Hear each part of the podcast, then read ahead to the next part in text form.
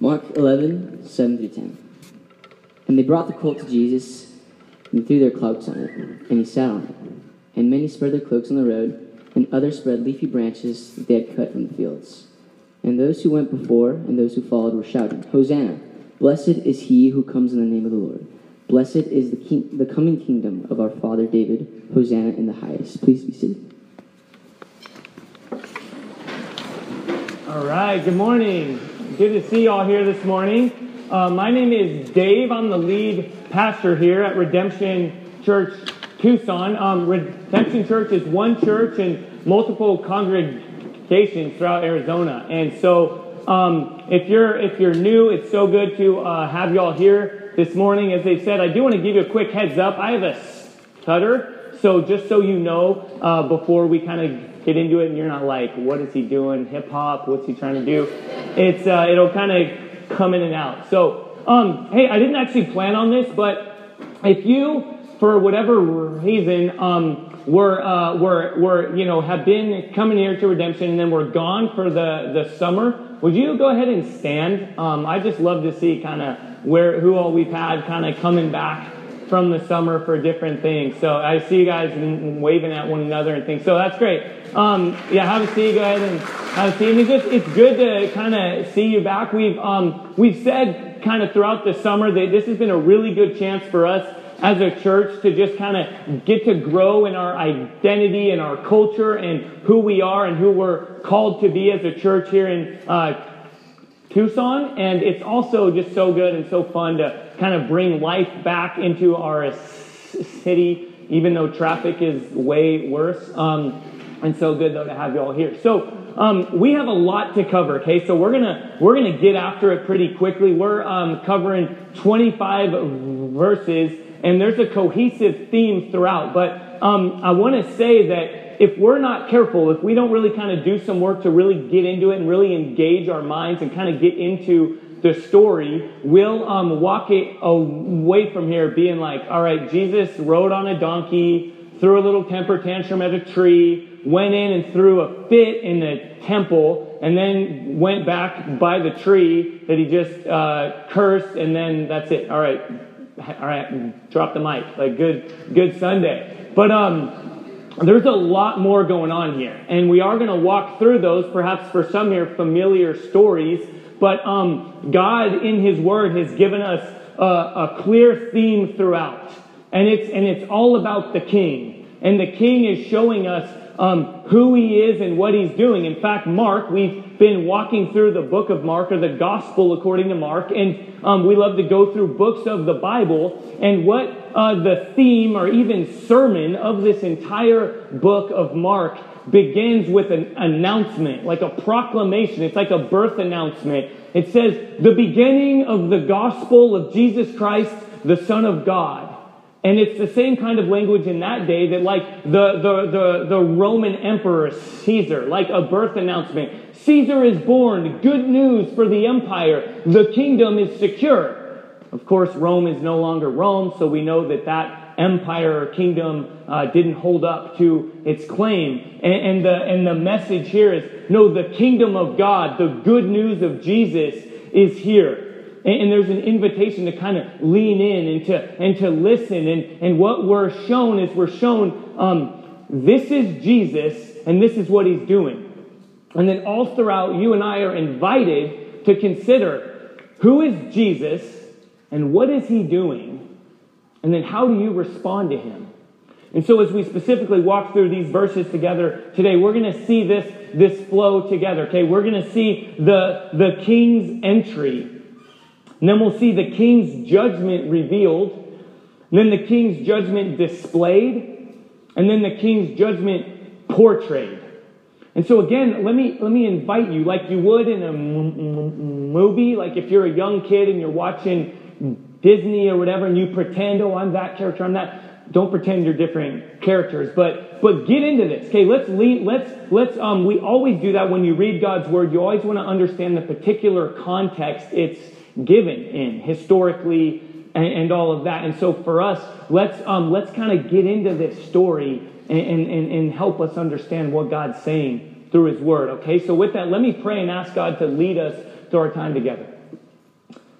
Lord, uh, we thank you for this day. Thank you for your word. Um, Lord, thank you for all the students who are back here. Thank you for everyone who's here. I don't know where different people are coming from. Some are coming back to school. Some maybe are about to leave school. Maybe some have had jobs or different things, or just some of us have been kind of sweating it out together throughout the summer. Um, Lord, wherever we're coming from physically and also um, um, emotionally, I, uh, I pray that you will speak to us what you know we need to hear.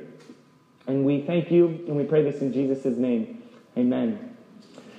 All right, let me ask you a question, uh, you personally. What do you make of Jesus? Like right now, where, wherever you're coming from, what do you make of Jesus? I suspect for some, you're like, I've got this whole thing. I'm a Christian. I grew up in a Christian home. I know Christianity. I've heard all the stories that Dave just said we're about to walk through. I know it. Um, maybe, let me submit to you, maybe um, we need to kind of take off our glasses and, and they need to be polished a bit because maybe we don't see exactly as we think we do. Maybe others are here and you're like, honestly, I don't know. I don't know this whole Jesus thing. I don't know what Jesus is doing. I don't know what we're about to hear. Uh, maybe you have heard this and you're like, yeah, I think he is throwing a temper tantrum and I don't like it. And um, I don't know if I want to be a part of it, this whole Jesus thing. And if I do, can I? Like, would he have me? Maybe, maybe you're, you're coming from that place. Maybe you're here and you're like, yeah, I think I'm cool with it. I, I get Jesus, but um, honestly, it's not like I expected. Maybe you, you feel like I was sold something a little differently and it hasn't panned out that way. Or this, the stuff God seems to be doing, we've used this word a lot, is counterintuitive. Like God says He's working in my life, but it's rough. Um, uh, I, I want to say, whoever you, wherever you're coming from in that, um, I'm really glad you're here. And um, I'm also going to say, turn with your Bibles uh, to Mark. I see our, our volunteers are still standing there with their Bibles. I got so excited, I, I forgot to say that. If you don't have a Bible, if you could hold your hand up high, someone will get you one. Want to make sure everybody has a Bible. So um, I'm still really glad you're here and we're getting into this. But um, go ahead and turn with me in Mark chapter 10. Um, also, si necesitas en español, tenemos. Um, solamente diga español.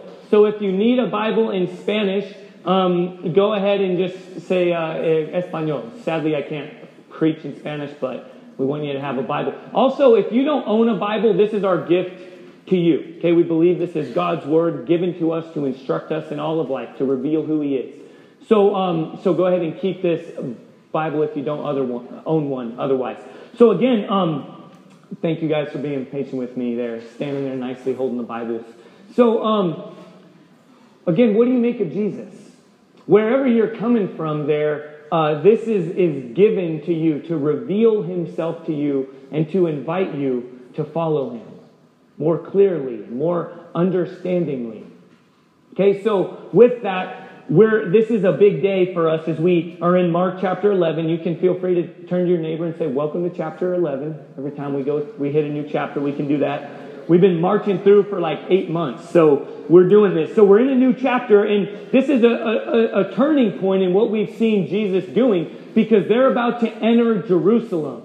And for the last two chapters specifically, and, uh, and, and the first um, six chapters uh, in general, Jesus has been marching toward Jerusalem. He's been on a trajectory to go to Jerusalem, and he's clearly had a plan and a mission. He's going to Jerusalem. Do you know what happens in Jerusalem? It's where he dies. And that wasn't an accident. It didn't come upon him surprisingly. He's known that and he's been moving that way.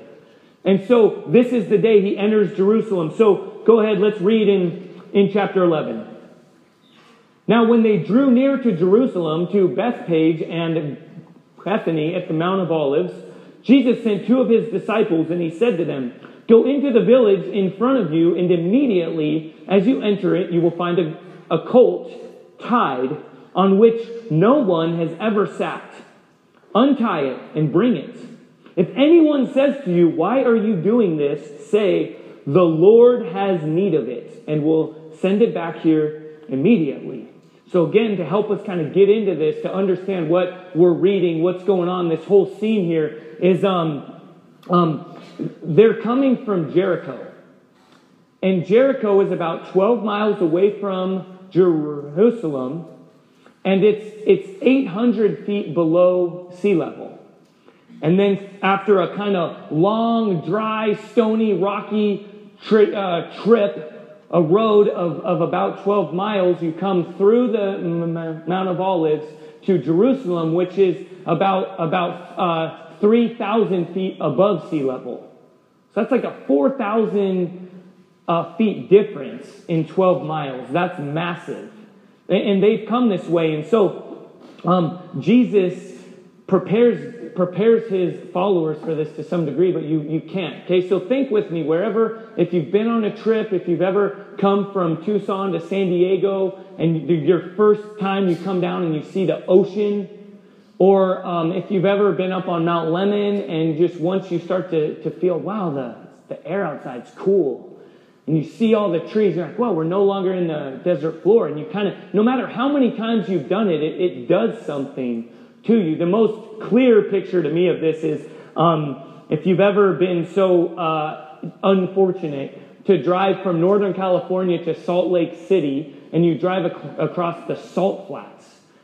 And it is my, it's like the moon, it really, or Mars, or it really is. It is nothing. It is completely dry and salty and depressing. And like, like that, you come up on Salt Lake City, which has ski resorts and huge trees and lakes and all this stuff, and it's it's overwhelming. Well, that's the kind of um, that's that's what's happening here as they enter Jerusalem, and there's serious expectation. And just notice though that Jesus says, "Go do this. Go tell these people this. Get this colt."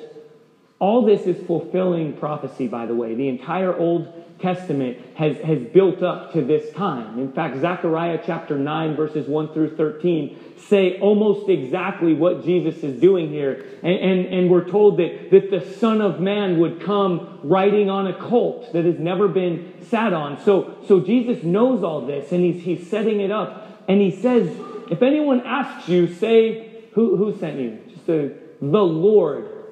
Okay, in case we're, what I do it, you ever say that to your friends, like, hey, go get me a Slurpee. If they ask, tell them the Lord sent you. Like, no, you don't do that, right? Just this is one of many remind. If you do, you should. Okay, we will call you out for that. But um, Jesus, Jesus doesn't give the option of just a good guy, a good moral example. He is clearly here, the word there for Lord, he is clearly saying the Almighty One, the Creator, God the Son, has sent you. This is a clear proclamation of his identity. And so he sends his followers. And then go ahead and pick up with me right now in verse 8 as we enter into this scene even more, as, as the king makes his entry.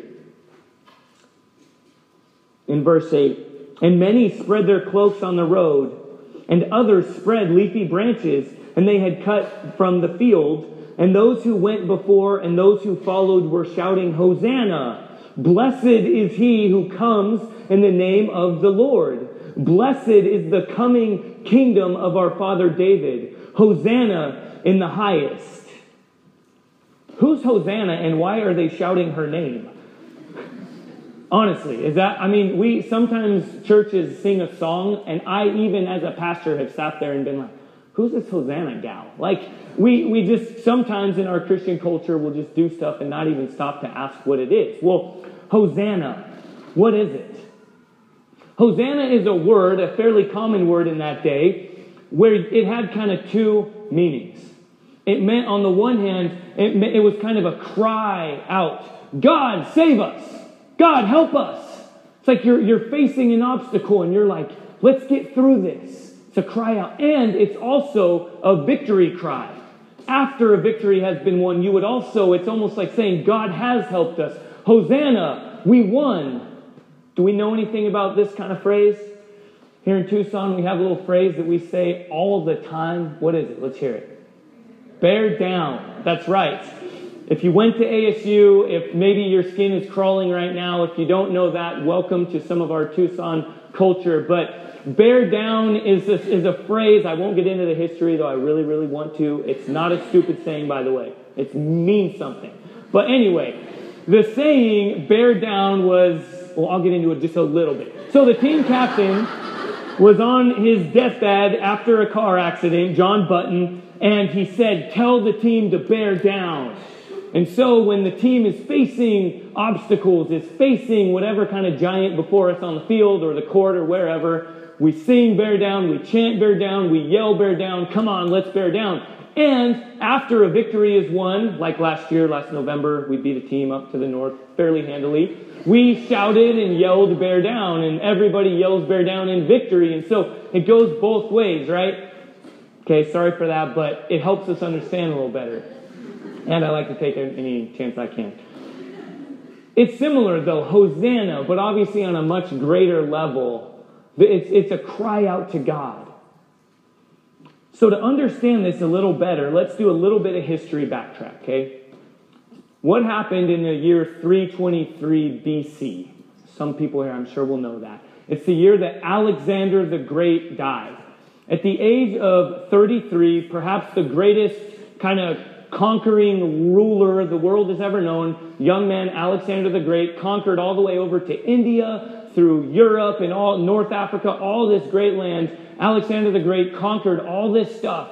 And he brought the, the Greek culture, and then in 323 BC, he died. And when he died, his kingdom was split into two, um, into two different factions or types of rule. And one of the groups was called the Seleucids. And one of these rulers, Antiochus IV, um, was, had no regard for the cultures he was taking over. He wanted to bring in his agenda and he didn't care who he rolled over to do it. Other cultures, other kingdoms didn't always do that. They would synchronize and let other things happen, but this guy wouldn't. And so, specifically, now bring it back here to the Jewish people, the Israeli people, the people that were understanding here what's going on. In 167 BC, Antiochus IV did the unthinkable. He rode into the temple which is, I'll get into, we'll spend a lot of time understanding the temple, but the temple is like the holy place. It's the reminder of God's promise to dwell physically, presently with his people. And it's the place where all of the people of God would come and would offer sacrifices and would worship and would live together and do their whole way of life revolved around this temple. And then Antiochus IV rode in there into the temple, into the Holy of Holies, and he set up an altar to God? No, to Zeus. Right? The chief god of the pantheon, the, the, the, the, the, the many gods of the Greek religion. He set up an altar to Zeus and he sacrificed a pig on this altar, which was a, a, a defiled animal to the, the Jewish people, an unclean animal. You wouldn't even touch a pig, much less sacrifice it on a temple made to Zeus. And then going a step further, right? You, you guys with me? Because let me tell you, this is like this is like Braveheart stuff we're getting into here, okay? Or if you've ever seen Red Dawn, not the new one, but the original, the Red Dawn, Patrick Swayze, Tom Cruise. This is this kind of stuff, okay? So 167 BC, he does that. And he forces everybody, Jewish people, to, to, to offer unclean sacrifices to his gods, his false gods, as we're told in the Bible. And, and he's doing this, just defiling. And so a man named um, Matthias ben Johanan um, doesn't like it. He's an old priest, kind of crotchety old guy, and he's like, this it shouldn't be this way. So what does he do? He kills all of his countrymen who are offering up these sacrifices and any Greek guard who's forcing them to do that. So obviously the, the, the, ruling government doesn't like that, so he has to flee into the woods with his five sons. And one of his sons, uh, Judah, after, after the old priest dies, one of his sons, Judah, steps up and uh, he leads this group. And they lead all kinds of revolts and all kinds of things. And on December 25th, right, we know that, we know that date, December 25th, 160 4 BC, Judah rides in to Jerusalem to the shouts of what? What do you think the crowd shout out and do? Hosanna! Hosanna! Victory has been won. Judah, and they give him a nickname, Judah Maccabee. That means the hammer. What a cool nickname, huh? I would love, if you could, go ahead if you want. If you want to call me Dave the, Dave the Hammer, you can.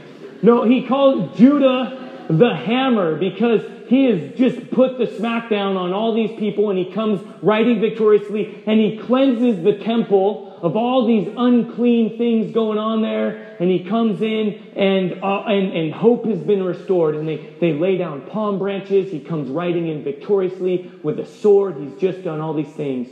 Judah Maccabee. And in fact, the Jewish people, even to this day, celebrate Hanukkah. This is what they're recognizing. They're celebrating this time and this time of hope and the, and the, and the Maccabean victories and the Maccabean revolt. And and so then, though, um, Judah Maccabee eventually died, and Rome eventually took over, and about 200 years later, here we are. We're in this scene.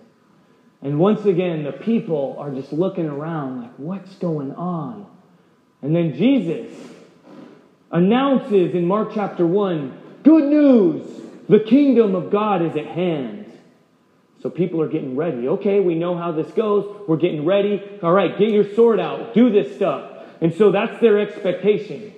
And yet Jesus comes um, humbly, riding on a colt, not a stallion, not a you know, um, not a noble steed. He comes, he comes riding in. If you've ever seen Shrek, I'm a noble steed, right? But no, he's a humble donkey.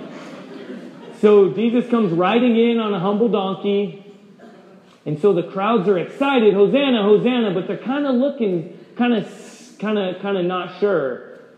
And then eventually, in verse 11, what happens? So there's this big entry, right? Here it comes, just like Judah Maccabee, but not. And then in verse 11, and he entered Jerusalem and he went into the temple. And when he had looked around at everything and it was already late, he went out to Bethany with the 12. Don't miss how anticlimactic this is, guys. Okay, just picture the buildup, the hype. Again, Judah Maccabee just did all this stuff. When Judah Maccabee went in, Judah the hammer, he brought the hammer. He went into the temple. He killed people. He cleaned it. He did all this stuff. Well, seemingly the crowds dispersed because they're like, dude, this donkey's moving slowly. Um, and they're just kind of cruising along. And then, when then next thing you know, um, apparently the crowds have dispersed because Jesus kind of can kind of nonchalantly goes into the temple, looks around. He's like, what's going on? kind of kind of checks it out, and then leaves. No, no, no. That's our expectation. Remember, I asked you, what is your expectation of Jesus? Well, these people had some pretty serious expectations for what he would do. And then he just leaves. The king has made his entry. And now we're going to pick up in some more confusion, okay? Embrace the confusion here. Get into it with the story. And original reader of this would be like, man, what? And then he left. He went back to Bethany with his 12 to go to sleep. All right. Pick up with me in verse 12. On the following day, when they came from Bethany, he was hungry. And seeing in the distance a fig tree in leaf, he went to see if he could find anything on it. When he came to it, he found nothing but leaves for it was not the season for figs. And he said to it, May no one ever eat fruit from you again. And his disciples heard it. Again, like, what in the world is going on here? Why? What? And if you know anything more, which I'm not an agricultural professional by any means, but this wasn't even the season for figs. So Jesus is cursing a tree for doing what it's supposed to do. It's not providing fruit. Um, one, one scholar and author said this about, about this instance. He said uh, that, Joseph, that uh, Jesus is, is showing vindictive fury. A man by the name, name of Bertrand Russell wrote something, Why I'm Not a Christian. And, and specifically of this event, he said, It's appalling Jesus is showing vindictive fury. He's throwing a little temper tantrum, and then he goes on and says of Jesus, he says this He says, I cannot myself feel that either in the matter of wisdom or in the matter of virtue, Christ stands quite as high as some other people known to history. So essentially, what he's saying with, with this is he's saying, I'm appalled by the person and character of Jesus. So, in answering that question, I asked, What do you make of Jesus? He'd be like, Not as great as some other historical figures. Look at him. He, he exercises no restraint. He throws a temper tantrum. He has vindictive fury. Some of us are like, oh, you can't say that in church. You can't read that kind of quote. We have a Nietzsche quote on the wall, by the way. Not as bad as it could have been. It's about music, so it's good. We embrace it. Take the good, throw out the bad. Nietzsche said some other things that we definitely do not agree with. But um, let me invite you to embrace intellectual honesty. Wherever you're at right now, feel the freedom to be honest, to ask honest questions. Like this man, Bertrand Russell. He just says, I'm not a Christian. He acknowledges the truth. I don't know what to make of Jesus. And he's honest with it. But, but let me say, um, what you do with that is really, really important. Because I think a lot of us maybe feel outside pressure and think, I don't, I've got all these questions, I don't know what to do with them. And so, like him, we stop at verse 14 and just say, he throws a temper tantrum. I'm done. See, see, God, that's why I don't follow you. Look what's going on in my life. Look what's going on. You know, the history doesn't match up, or whatever it is. You stop too short. Embrace what you don't know. Embrace where you're at, but but dive deeper in. I am absolutely confident that as you move more closely in, as you move toward Jesus, as you say, I don't get it, as he even says here, I, I, I don't really have faith, help my unbelief. I'm confident that he will. This is an invitation to say, what's going on here? And then it seemingly picks right up and he goes into Jerusalem, into the temple. Let me, let me pause here for a second because what just happened with the fig tree as, as the king is, is revealing his judgment, ha, is absolutely tied to what goes on in the temple, and then absolutely tied to what we're about to read after it about the fig tree. Okay, this is something some of you have actually heard this before, but it's a really important part that Mark does a lot. The author Mark, uh, the, that gives the gospel account, the good news account of Jesus, he's, he's using something here called a Markan sandwich. It's called the sandwich approach. In literary writing, sometimes people would, would, would, would break up a story or use two different stories to sandwich or, or explain the middle, the main part. All right? It's like an In N Out burger. Um, sorry if you're vegan or vegetarian. I don't. Um, you can you can make this illustration work for you. But um, an In N Out burger, right? The bread is really really good toasted. It's, it's so good. But it's not the main part, right? You can still have a pro, what do you call it? Protein style, right? You can have any kind of style there you want. You can even have protein style. So though the, the bread is really good, you can also wrap it in lettuce and it still works. Because it's, it's holding together and informing, if you will, the main part, the, you know, two all beef patties. No, that's McDonald's whatever their slogan is, the, the patties and the cheese and all the different stuff, the outside is really important, right? You need it to hold it together. But it's, it's informing what's going on in the middle. So the same is true here. That's why the author explains this. Jesus curses this fig tree for not producing fruit. And then he goes into Jesus' time in the temple. And then we'll pick back up with the fig tree again. And there's a clue here. At the end of it, in verse 14, it says, And his disciples heard it. Okay, that's a clue. Jesus is going to come back to this. His disciples took note, just like you and I took note, just like you and I said, I don't really get it. And the author's like, hey, I'll, I'll explain it. So then we move on and we go into Jesus cleansing the temple. Let's read in verse 15.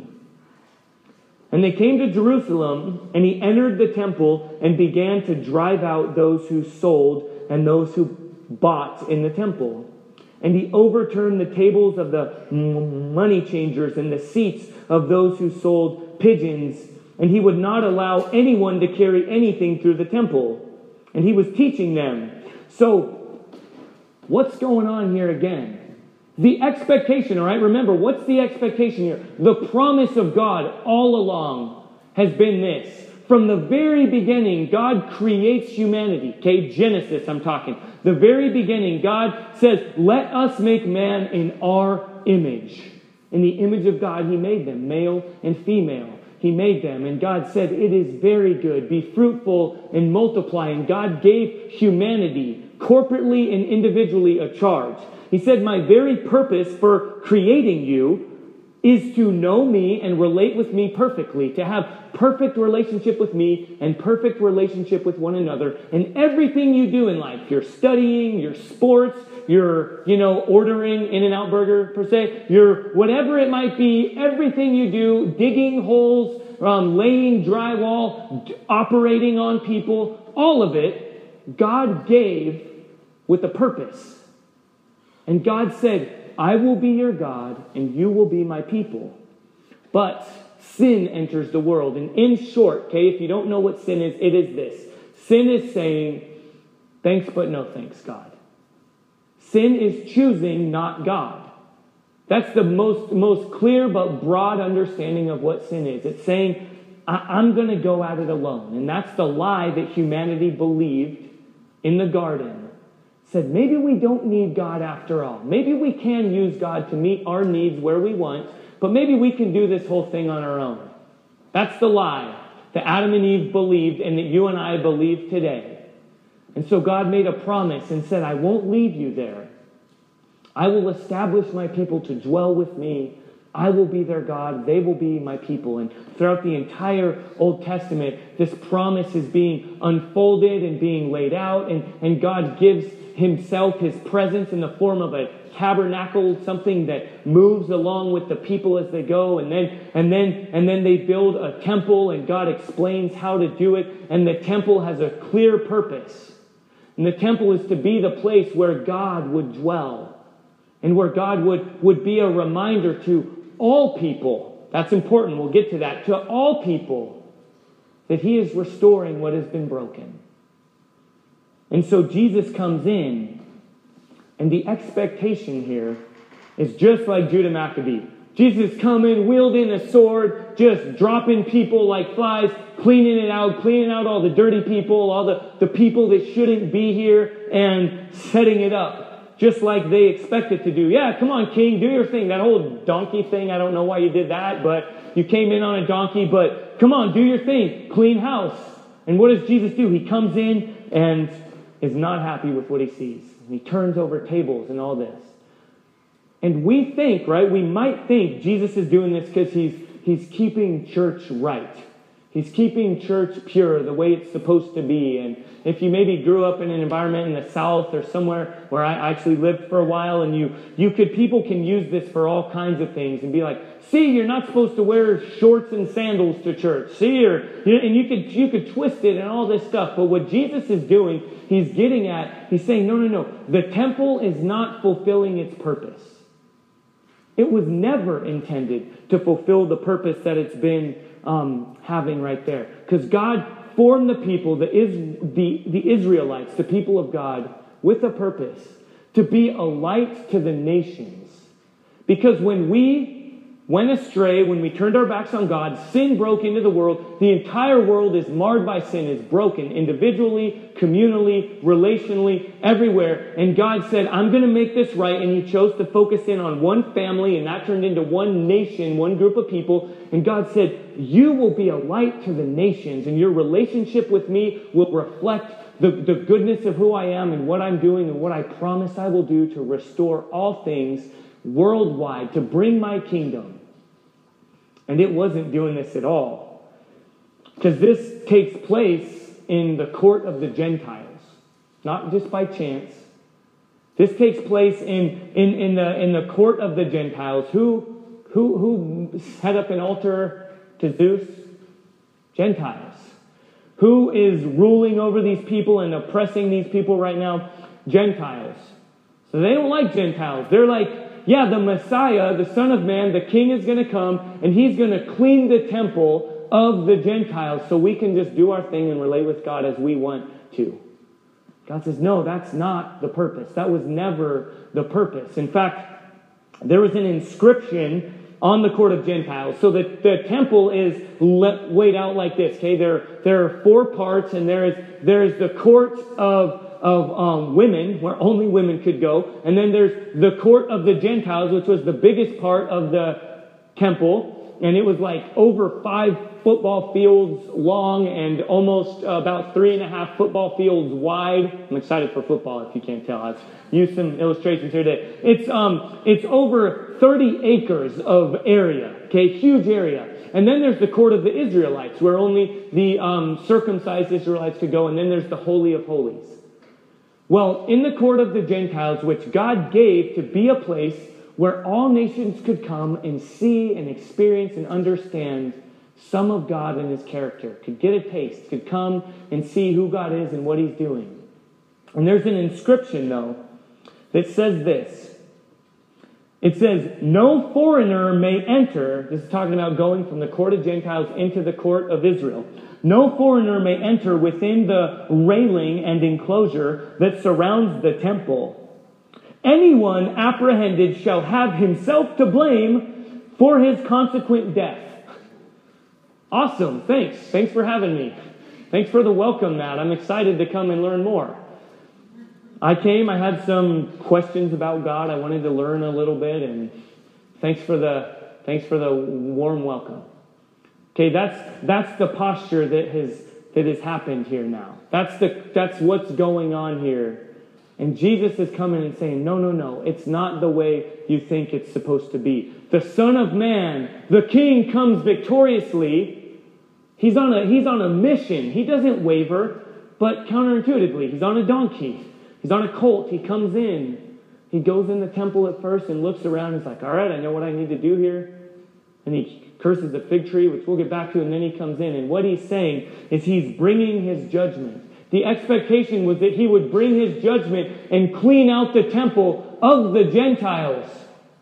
But what he does is Jesus comes and cleans out the, gen- the, the temple for the Gentiles. Do you hear the difference? Do we as the church sometimes even today have that posture? Get all the bad people out. This is a place where we can vote the way we want to vote and do what we want to do and carry ourselves the way we think we should carry ourselves. No, this is a place to come and see God and be and be um, challenged, yes, and, and, and faced with Jesus, and then ask, how do you respond to Him? Wherever you're coming from, all of life is all for Jesus. Come and see and consider, will you follow Him? And so Jesus comes and He clears out the temple. And then what happens in verse 18? The chief priests and the scribes heard it and were seeking a way to destroy him, for they feared him because all the crowd was astonished at his teaching. So they're mad, all right? They're not mad. This reveals their, their, their whole agenda, their religious agenda, like so many of us today, is not to humbly come and say, God, who are you and what are you doing? Jesus, who are you and how do I respond to you? What does it look like for me to surrender my life to you? No, we take God and we fit him into a little slice in our lives, whether we're liberal or Democrat or Republican or far right or far left. We all have this sin propensity to say, God, you fit right here, and then to set our whole lives up around that structure. And Jesus is absolutely cleaning house. He's bringing judgment to that. He's clearing it out and saying, no, no, no, that's not the way I designed you to live. And understandably, these people are mad. And they say, you are, Jesus, you are uh, inflicting uh, havoc on our whole way of life, on our whole structure. So, and they look for a way to kill him, which he knows is the plan all along. That's why he came. And then it says in verse 19, and when evening came, they went out of the city. So again, Jesus comes in, he does this, and then he goes back. What is he doing? We'll pick back up with the fig tree. As they passed by in the morning, they saw the fig tree withered away to its roots. And Peter remembered and said to him, Rabbi, Rabbi means good teacher, contrasted to these, these Pharisees, these religious authorities who, who were not wanting to hear whatever Jesus had to say to them. This is a posture of saying, I'm confused, like probably many of us right now. I'm confused, but you're the good teacher. Help me understand. So, so Peter says, Rabbi, good teacher, look, the fig tree that you cursed has withered. It come back around. He points out the tree. And then he asks, What's going on here? And then pick up with me in uh, verse 22. And Jesus answered them, Have faith in God. Truly I say to you, whoever says to this mountain, Be taken up and thrown into the sea, and does not doubt in his heart, but believes that what he says will come to pass, it will be done for him.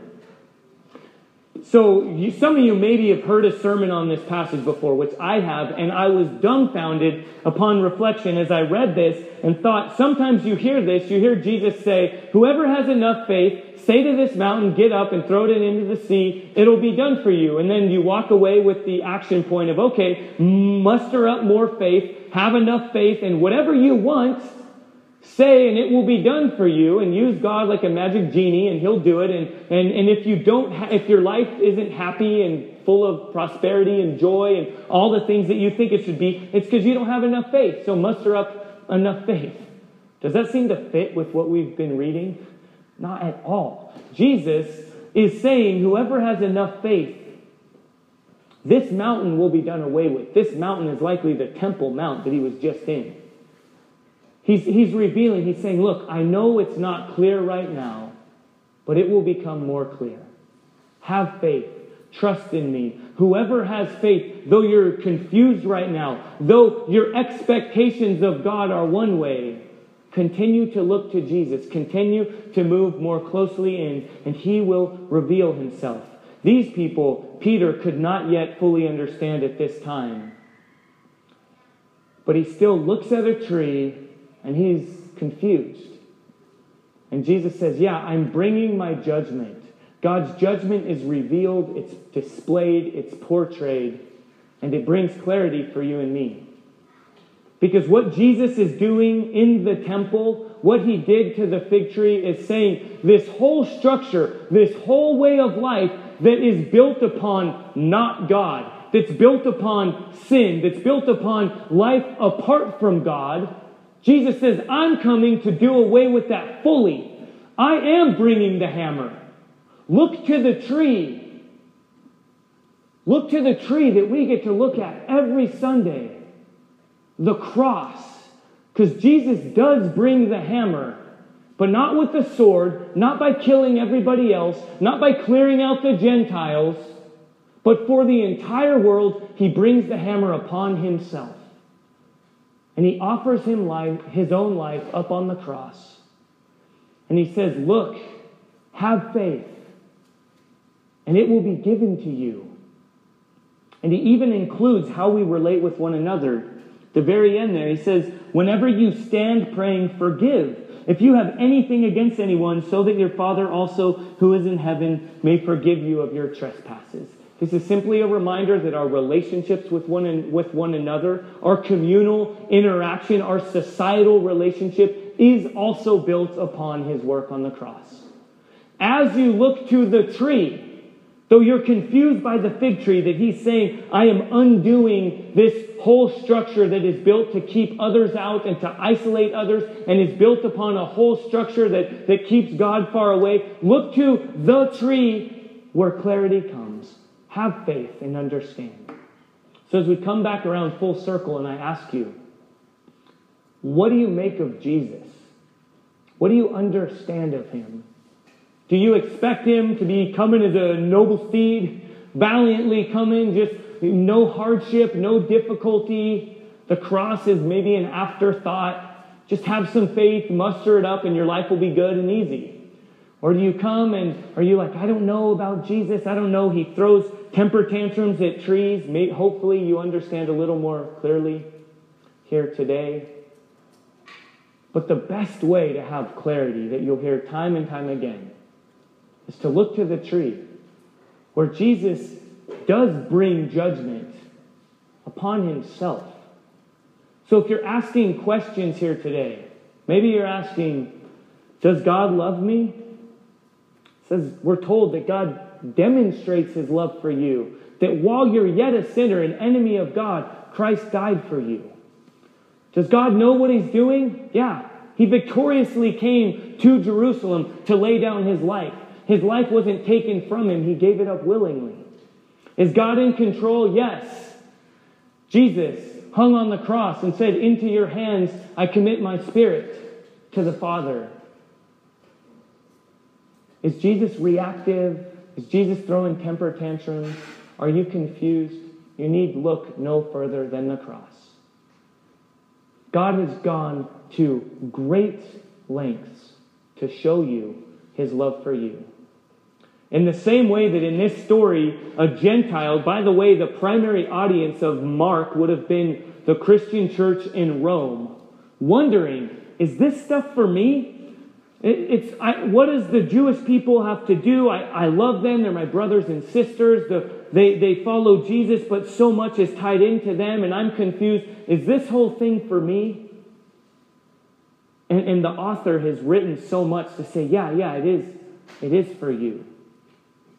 In fact, spoiler alert, at the end, when we get to Mark chapter 15, what happens is in Mark chapter 15, verse I think 58, the, um, the, the, the temple in the curtain will be ripped in half, revealing again that the relationship between God and man is, is fully accessible through the, the life, death, and resurrection of Jesus. You can now relate to God. The temple curtain is torn completely. And then in the very next verse, who finally sees? No human has seen Jesus as he fully is in this entire gospel according to Mark. Humans are constantly confirmed, are confused. Demons get it, but people are always confused, even his own followers, until Mark chapter 15.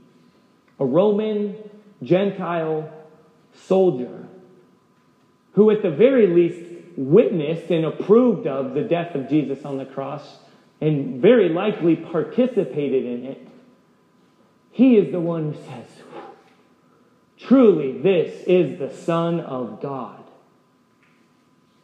Jesus comes, brings judgment, clears out the temple, not to, not to keep others out, not for a, a, a holy huddle of a select few, but to open the gates, to tear the temple, and say, All who have faith, come to me. Look to the cross. Jesus loves you, and he's inviting you to follow him. Let's pray and respond to him. Lord Jesus, we, um, we admit a lot of confusion. We come with confusion. I had to really roll up my sleeves this week as I spent time in your word because a lot of these things that I've heard time and time again, I was confused about how to preach. And Lord, even that I think is a reminder that many of us come with confusion, whether we're facing academic probation for the student who's coming back and saying, This is it, this is my last chance, I've got to do it this summer. For someone who lost a job, for families that are struggling and wrestling, for those going through health issues, for brokenness, wherever we are, wherever we fall on the socioeconomic spectrum, and we're all broken people living in a broken world that resulted in a communal choice to say, not God. And yet, by your grace, your undeserved favor, we come before you and we look to the tree, we look to the cross where we see the good news that you have laid your life down and victoriously risen from the dead, so that in you and you alone we can be restored, restored with you, restored with one another, restored in all of life. So we thank you and we respond expectantly and humbly in prayer. In Jesus' name, amen.